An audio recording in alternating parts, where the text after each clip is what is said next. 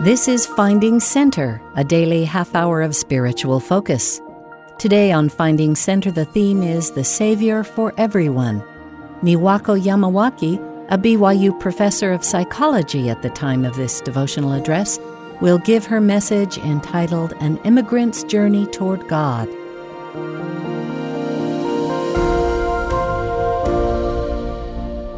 Good morning, my brothers and sisters. It is my great honor and pleasure to speak at this BYU devotional today. What brought me to this incredibly inspiring and unique place? No one, including myself, could have ever imagined that I would be in standing before you to talk about my journey as a convert and immigrant to the US.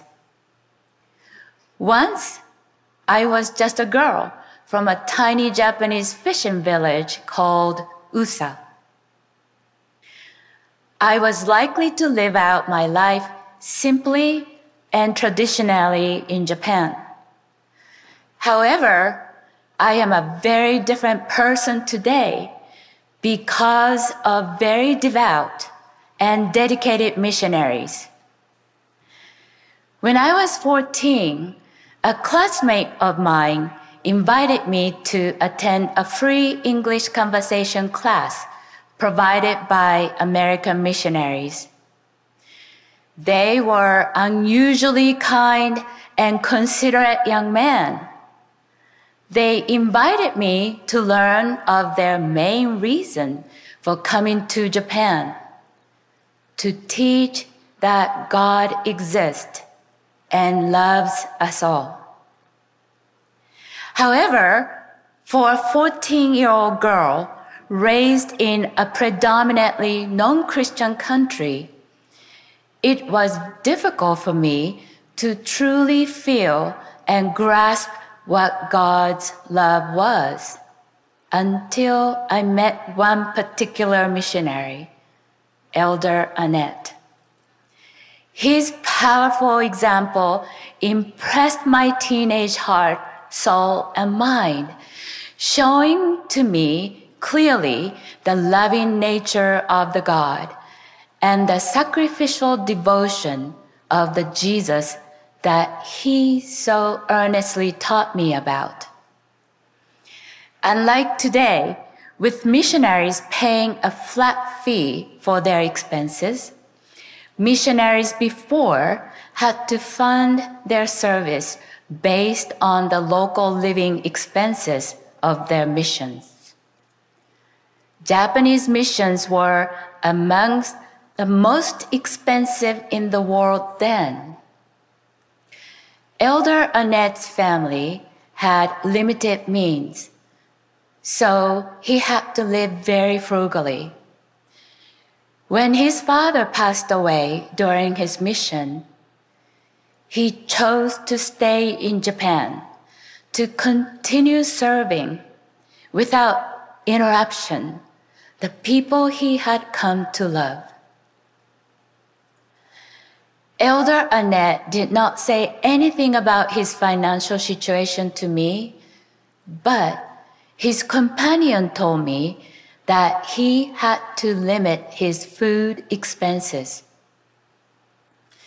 He divided pasta into a daily portion using a rubber band like this. Elder Annette did not just talk about God's love. He lived it. Moreover, not only did he teach me that there was a God, but also that that God loves me.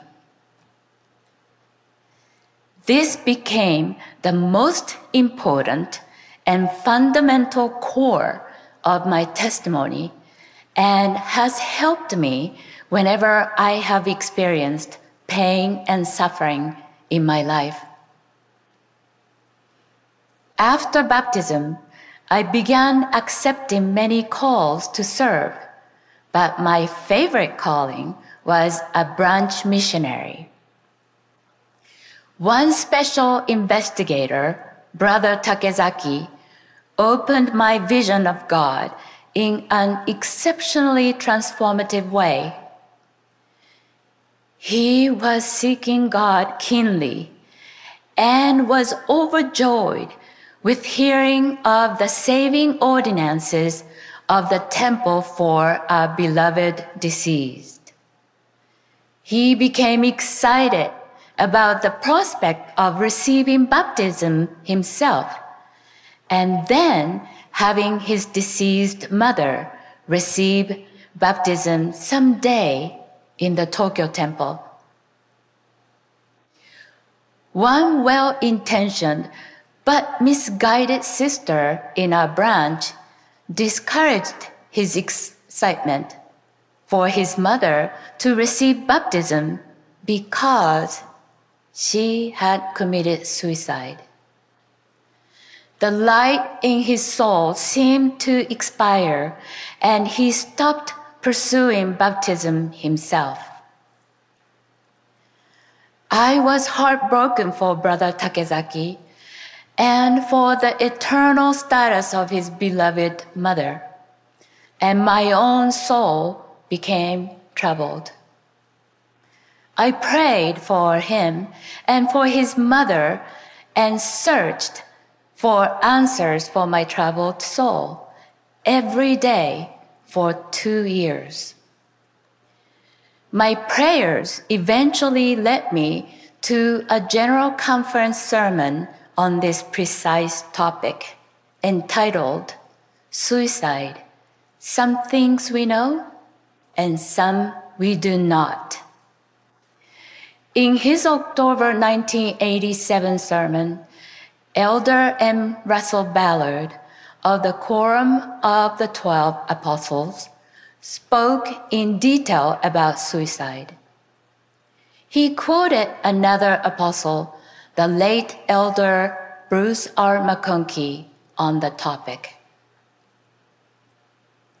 Suicide consists in the voluntary and intentional taking of one's own life particularly where the person involved is accountable and has a sound mind.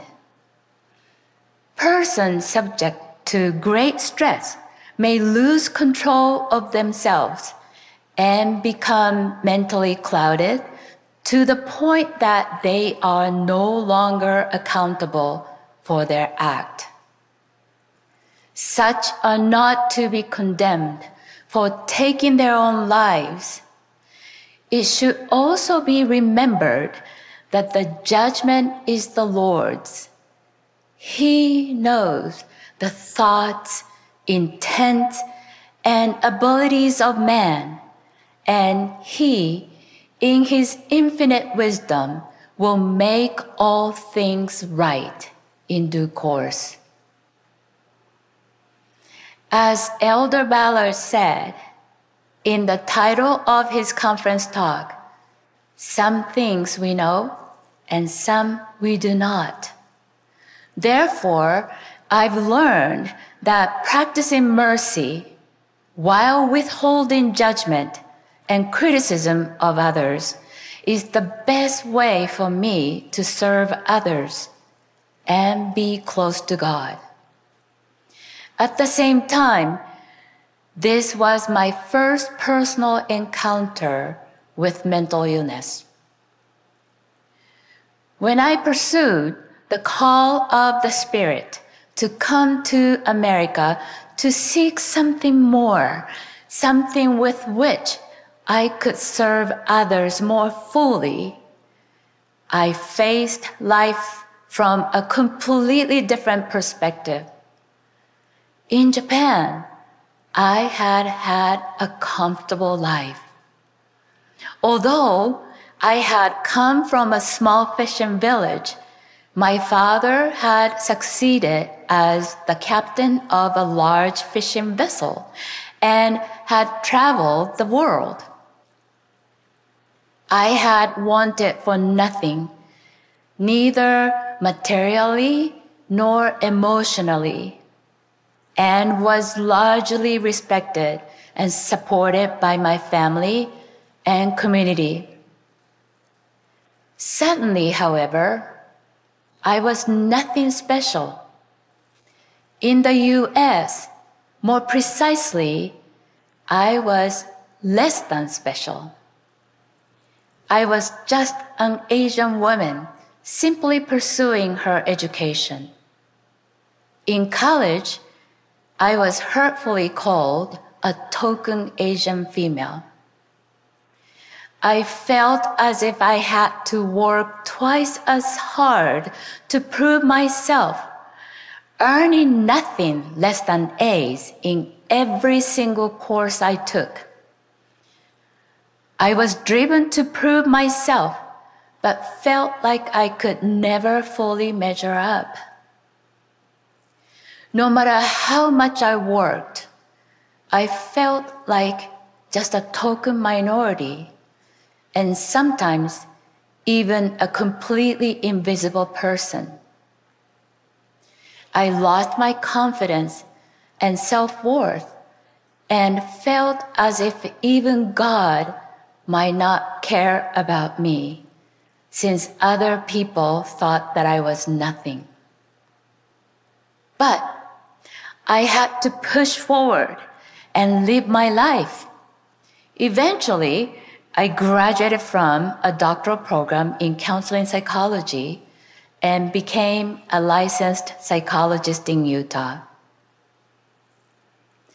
As I said before, the fundamental and most crucial core of the testimony that I received as a convert was that God exists and loves us all. I also stated that it is better for me to practice mercy, withholding judgment and criticism of others as the best way for me to be close to God. This testimony and conviction of mine have been tested often since I came to the US.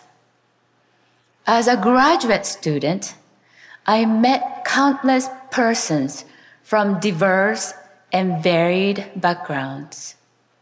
Offering counseling to inmates at Salt Lake County Jail, I personally learned that some inmate patients of mine had been abandoned and abused physically, emotionally, and or sexually.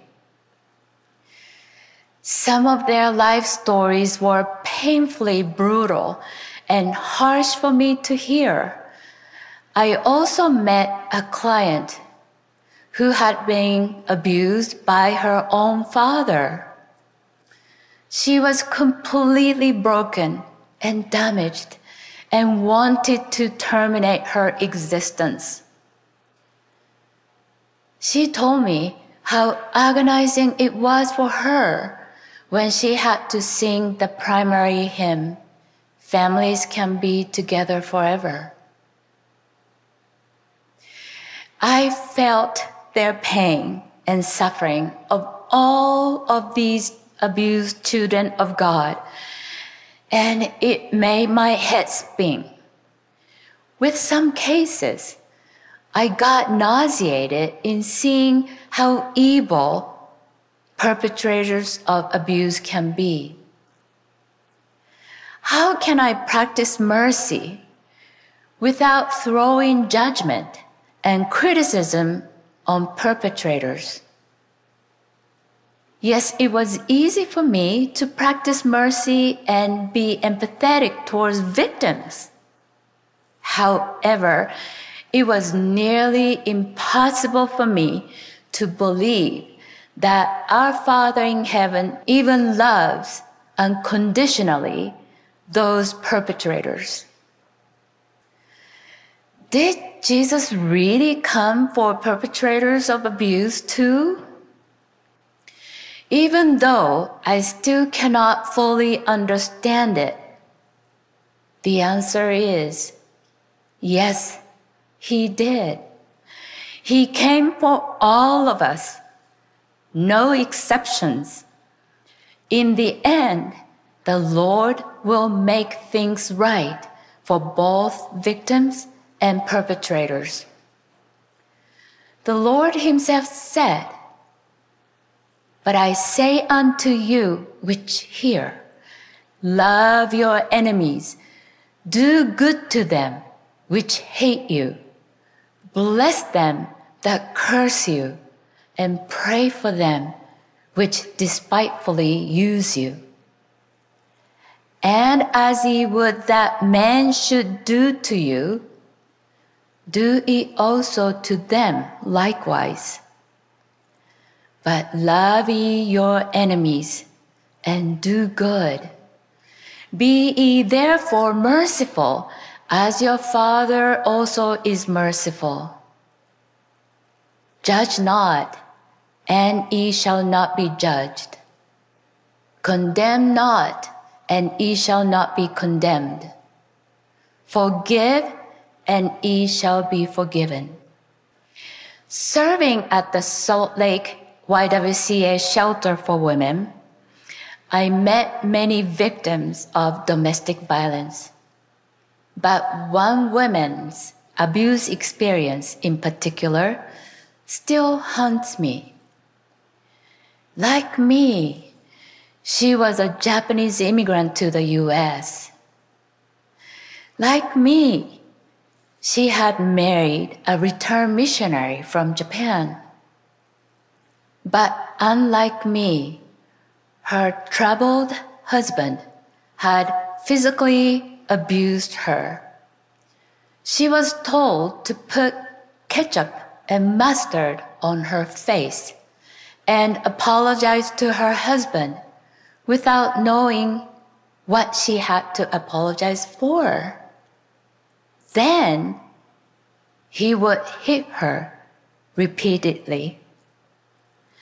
The memory of her harrowing experience, along with that of many more victims of violence against women, with whom I was consequently privileged to work fueled my passion to serve this community, particularly those amongst immigrants to our country.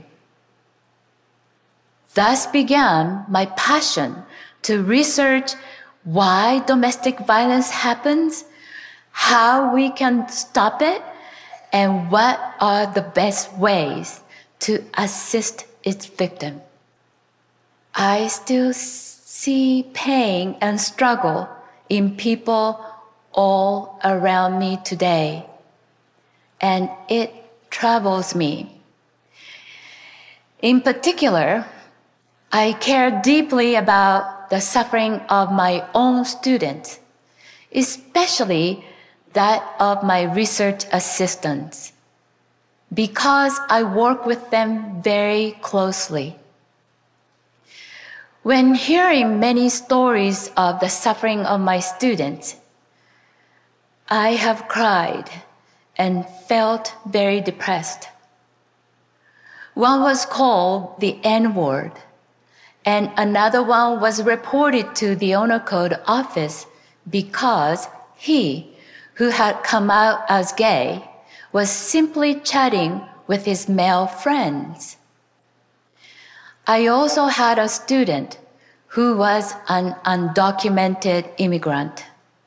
She was often mistreated and discriminated against.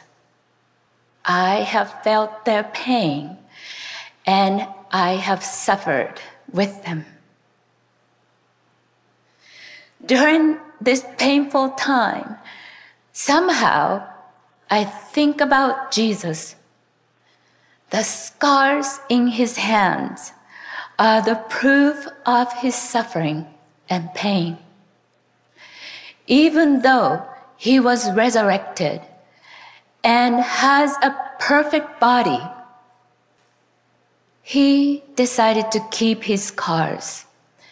I think this is because he wanted to show that he is the Savior, our Savior I also believe that he decided to keep his scars because he wants us to know that he also suffered and experienced so much pain.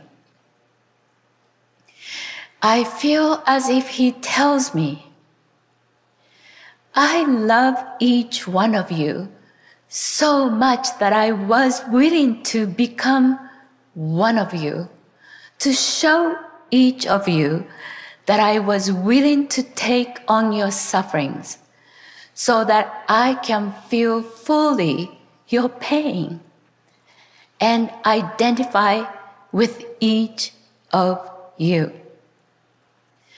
This reminds me of the beautiful Book of Mormon scriptural description of our Lord's identification with our mortal suffering.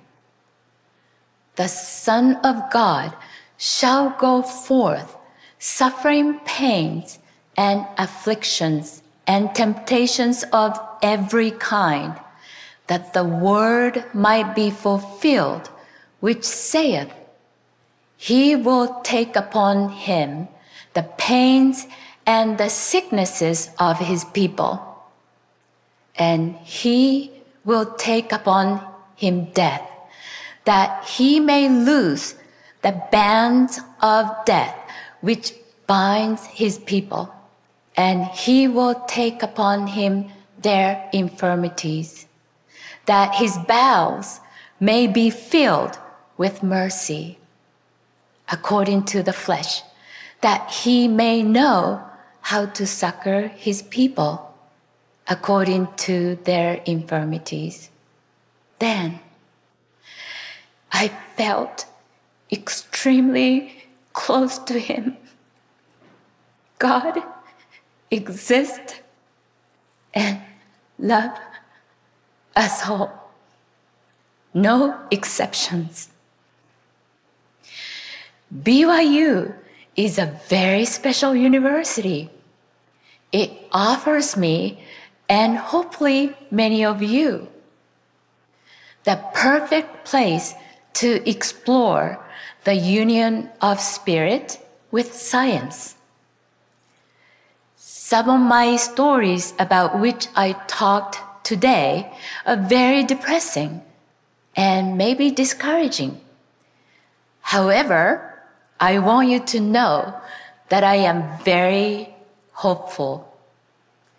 I have met many students in the Department of Psychology who are young, faithful, and smart, who also have great intention and motivation to help people who are suffering and in pain. Oh man, they are eager to learn how to effectively help others by studying human behavior and prepare themselves to go to the world to serve others. I see burning testimonies in their eyes. My role as a faculty member here is to teach and share scientific knowledge and professional skills and to raise awareness of social problems about which our Lord is concerned.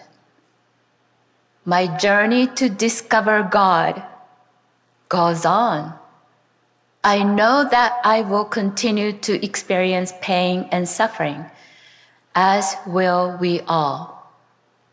When suffering myself, I may ask sometimes, why me during my journey?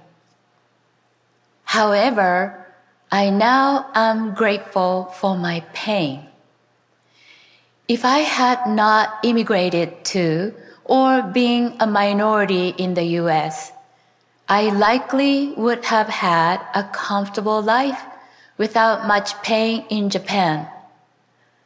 But my pain as an immigrant has made me who I am today.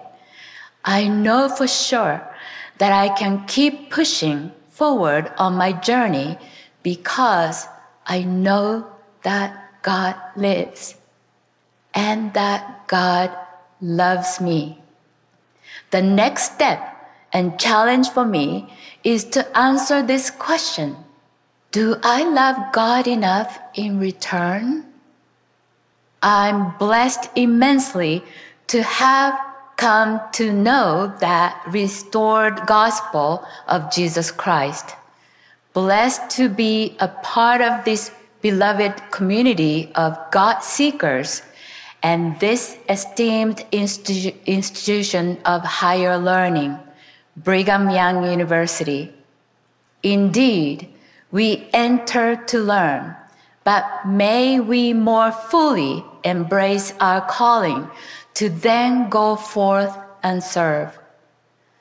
As the Lord Himself told us, in the service of others, and in taking up our own crosses of suffering, we will find our own selves. Thank you so much for this wonderful opportunity. I say this in the name of Jesus Christ. Amen. You've been listening to Finding Center Join us every weekday for a half hour of inspiration and spiritual focus. Today's theme was the Savior for Everyone. Niwako Yamawaki gave her message entitled An Immigrant's Journey Toward God. Speeches on Finding Center are often edited for broadcast. Find links to the full talks and access the rest of our Finding Center episodes on the free BYU radio app, available wherever you get your apps.